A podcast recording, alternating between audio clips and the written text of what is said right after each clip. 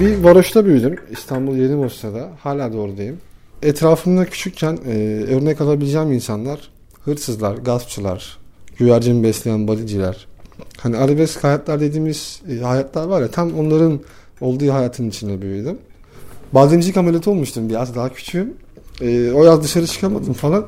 Kitaplara sardım ben de. Öyle hoşuma gitti okumak falan. Devam ettim o şekilde. Eğer o yaz e, bademcilik ameliyatı olmasaydı muhtemelen ben de ya hırsız olurdum ya torbacı olurdum ya gaspçı olurdum. Çünkü etrafımda rol model alabileceğim adamlar, insanlar işte abi diye hani olur ya her mahallede abi örnek alınacak insan. E, bizim mahallede örnek alınacak adamlar hep hırsızlar, gaspçılar, torbacılar, şunlar bunlar yani hani e, yazmak da çok çirkin bir çocuktum. Fazla sosyal şey hala çirkinim de fazla sosyal çevrem yoktu yani utanıyordum. Çok içine kapanıktım.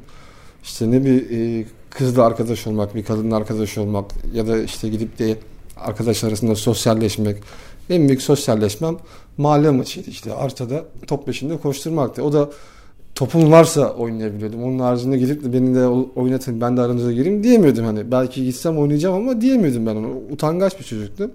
Ee, öyle yazmaya başladım kendi kendime. Hala duruyor yazdığım şeyler. Çok böyle saçma sapan ama çok naif şeyler. Hani 10 yaşında 11 yaşında yazdığım şeyler hala duruyor.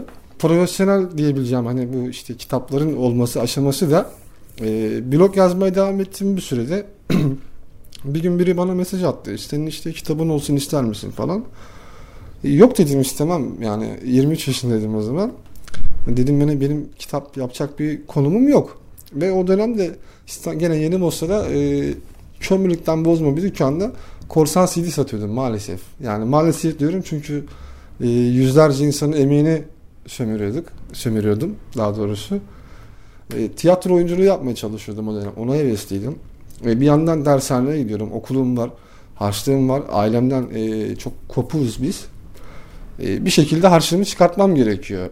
En kolay para kazanabileceğim ya işte uyuşturucu satacaktım ya korsan CD satacaktım. Uyuşturucu biraz daha riskli. Yani bir şey olduğu zaman hayatımı çöp tenekesine atmak demek. İlk teklif öyle geldi. İstemedim. E sonradan biraz insan biraz böyle şeylere hevesleniyor ya. Kaşınmaya başladı ufak ufak. Acaba olsa mı olmasa mı vesaire. Üzerinden 6 ay geçti. İlk kitabım öyle çıktı. İlk kitabım çıktığında hatta şeydeydim. Eskişehir'deydim. Ee, İstanbul'da kalacak yerim yoktu. Bir arkadaşımın internet kafesi var. Orada uyuyordum. Yani işte internet kafede ne kadar uyunursa.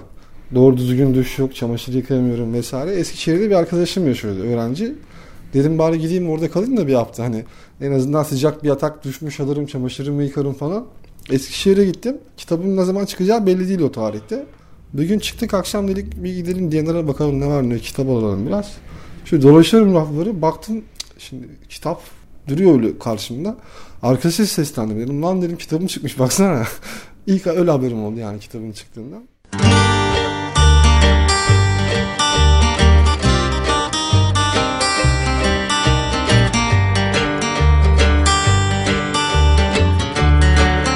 %95 ben kendime ait bir karakter yaratıyorum, yazıyorum.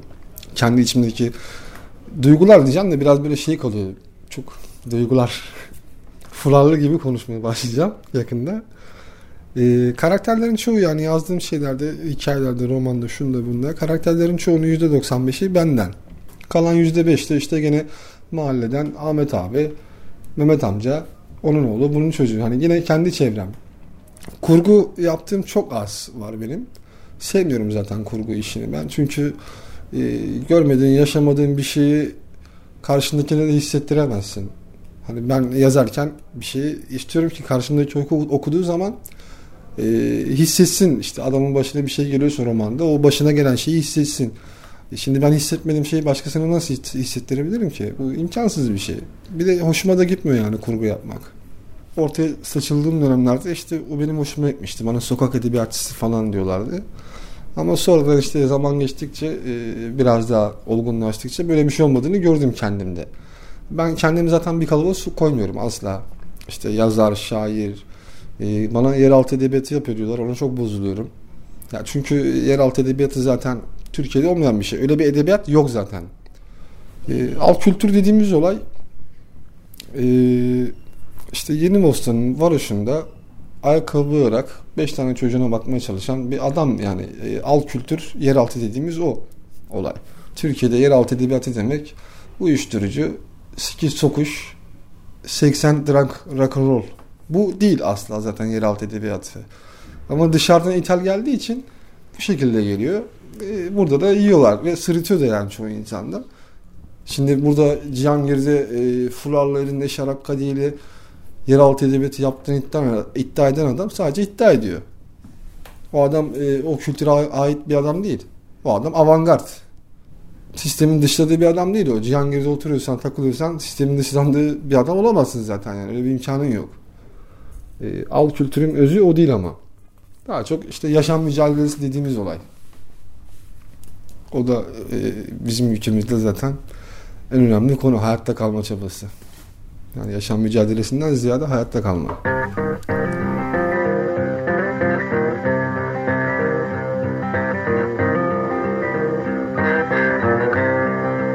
algımızla varız. Yani algımızın e, yarattığı bir duvar var, e, oda var. Onun arkasındaki her şeyden korkuyoruz. Ama bilinç dışı ama bilinçli bir şekilde korkuyoruz mutlaka. E, mesela işte kendimizi çok fazla kutsallık yüklüyoruz. İşte insanoğlu şöyledir, insanoğlu böyledir, şöyledir, dünya şöyle bize yaratıldı. Ya bizim e, evrendeki yerimiz toz tanesi kadar yani e, ve ortalama 70 yılda deforme olup yok olan canlılarız. Ne kadar e, muazzam olabiliriz ki? Ne kadar e, kutsal olabiliriz ki? Su ayısı diye bir şey var, canlı var, tek hücreli biliyorsunuzdur. Yani işte e, artı 180 derece sıcaklıkta yaşayabilen, eksi 200 derecede yaşayabilen, uzayda oksijensiz ortamda, radyo, yüksek radyasyonda, aşırı düşük basınç, alçak basınç, bütün şartlarda, bütün koşullarda yaşayan bir canlı var yani tek hücreli bir de bu. Ondan daha kutsal değiliz bence. Ondan daha e, şey değiliz ki ilginç, mucizevi değiliz kesinlikle. Biz e, bana göre gelişmiş maymunlarız sadece ve hala e, gelişim devam ediyor ama maymunluklar e, şey sabit kalıyor yani. E, benim anlatmaya çalıştığım şey de hani daha çok biraz daha e, o zihin duvarlarını kırıp da duvarın arkasındakileri gösterebilmek. 70 yılda yok olup gidiyoruz ya. Ya ya da şöyle düşün örnek vereyim. bir canlının çocukluğundan örnek vereyim bebekliğinden. bir yaşına kadar, iki yaşına kadar neyse işte sürekli sana birileri yardım etmek zorunda, seni beslemek zorunda ya da işte altını değiştirmek zorunda Başka bir canlıda yok bu örnek mesela. İşte kuş yavrusu büyüdüğü zaman vuruyor tekmeyi yuvadan aşağı uç diyor. Ama senin işte kollarına giriyorlar. Hadi oğlum hadi at bir adım hadi çocuğum. Muhtaçsın yani. Bu kadar aciz bir varlıksın. E, yaratıksın. Hepimiz öyleyiz. Hayatı daha çok bir şey gibi görüyorum. Sokak gibi. İşte büyük bir apartmanın olduğu, tek bir büyük bir apartmanın olduğu bir sokak gibi görüyorum. O sokağı inşa eden müteahhit aynı zamanda e, eline senin bir de broşürler veriyor işte nasıl yaşaman gerekiyor. Şunu yaparsan günah, bunu böyle yaparsan. O broşürle o bina yapan aynı müteahhit. Orada yazılana göre de yapmak zorundasın. O algı var. Sen kutsalsın, sen susun, sen busun. Ama işte birbirini gırtlaklıyorsun sokakta orada burada. Nerede kaldı bunun kutsallığı? Hani e, çok var böyle şahit oluyorum. İşte yere ekmek düşmüş alıyor, öpüyor, ekmeği yüksek beri koyuyor ama iki adım sonra elmanın üstüne basıp geçiyor. Ekmek nimet de elma nimet değil mi? Yani din zaten bunun için var. Hani bunların olması için e, çok güzel bir söz vardı. Din e, fakirler zenginleri öldürmesin diye var. Çok e, gerçekten böyle bir şey. Ya şimdi bizim ülkemizden e, güzel örnek yok bu konuda. E, senede 30 gün program yapıp ayda e, 1 milyon lira alıp da fakirliği öven insanlar var. Yani ayda yine aynı şekilde 400 bin lira alıp da Yok işte Peygamber Efendimiz bir hurmayla bir ceketle yaşar diyen adamlar var. Yani din bunun için var zaten. Ve e, hala niye uyanmıyor insanlar bilmiyorum. Ya da uyanmak istemiyorlar.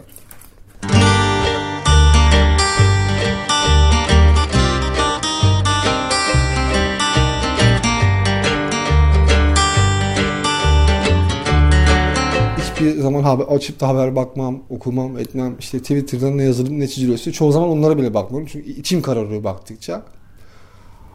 Ee, en büyük mücadele şeyim bu yani. Ba- bakmamak, görmemek. Ha, ben görmüyorum diye yok değil. Ama e, artık çünkü şey, yani düzeleceğinden umudum yok çünkü. Hiç kalmadı sıfır. Ee, savunan insanlara kızamıyorum hani sistemi savun. Gerçekten kızamıyorum. Çünkü o kadar çok yoğun ve koyu bir manipülasyon var ki, algı yönetimi var ki yani e, çok normal insanların e, bunu yapması. bir sene falan oldu galiba. Bugün e, dedim şu A Haber'i izleyeyim bakayım. Ne anlatıyorlar gerçekten. Ya A Haber'i bir açtım yemin ediyorum var ya böyle iç, içim mutluluk kapladı. Dedim Allah Türkiye bak ne kadar güzel bir ülke oldu böyle. İşte ekonomi haberleri şöyle, turistler şöyle, şudur budur. Yani böyle gözümü kapatıp dinlediğiniz zaman kendimi İsviçre'de falan yaşıyor zannediyorum. Hani o yüzden kızamıyorum ve A Haber sadece bir örnek. Her yerde bu algı var. Billboardlarda bile bu algı var. Yani hani işte 2001'de böyle değildi mesela. Yani Ecevit e, hükümeti olduğu dönemde e, bir esnaf Ecevit'in üstüne yazar kasa fırlatabiliyordu ve işte bütün gazetelerde yazabiliyordu. Ekonomik kriz var işte şöyle oldu böyle oldu. Şimdi bir tane esnafın e, başbakanın üzerine yazar kasa fırlattığını düşünsene. Düşünebiliyor musun? Ben düşünemiyorum. Yani fırlatmaya geçtim zaten yaklaşamaz bile. Hadi oldu aradan bir şey fırlattı. Sülalesini kazırlar o adamın. Ama işte demokratik bir ülkeyiz ne yapacağım? Ee, gezegenimiz 6, yaklaşık 6 milyar yaşında. Gele gele böyle bir zamana denk geldim. Çok üzülüyorum bunun için.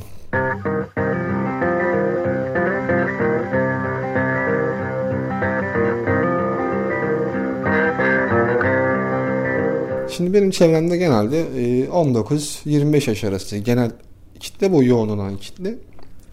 Birçoğunun yapamadığı şeyleri e, yap, yapıyorum gözüküyor ya da gerçekten yapıyorum.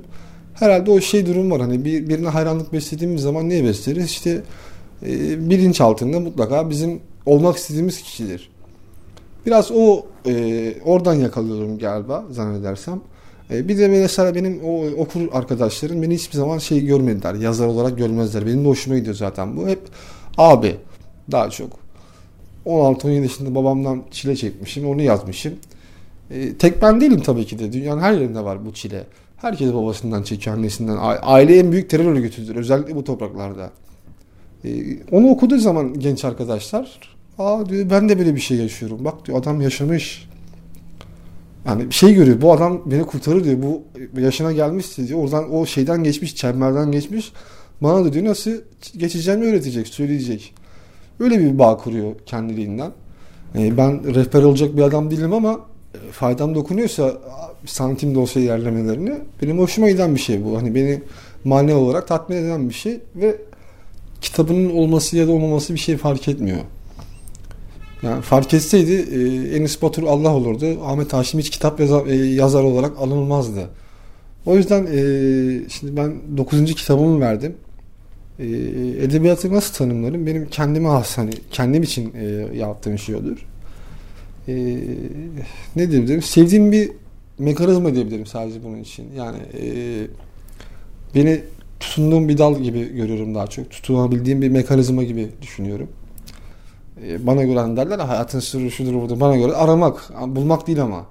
Yani bana göre hayatın özü de bu. Bir şey uğraşmak, mücadele etmek bir şeydi. Hani e, ulaşmak değil ama uğraşmak. E, benim için de öyle oldu. Bir şey bulamadım. E, bulabileceğimi de düşünmüyorum. İstemiyorum zaten bulmak. Aramak daha eğlenceli benim için.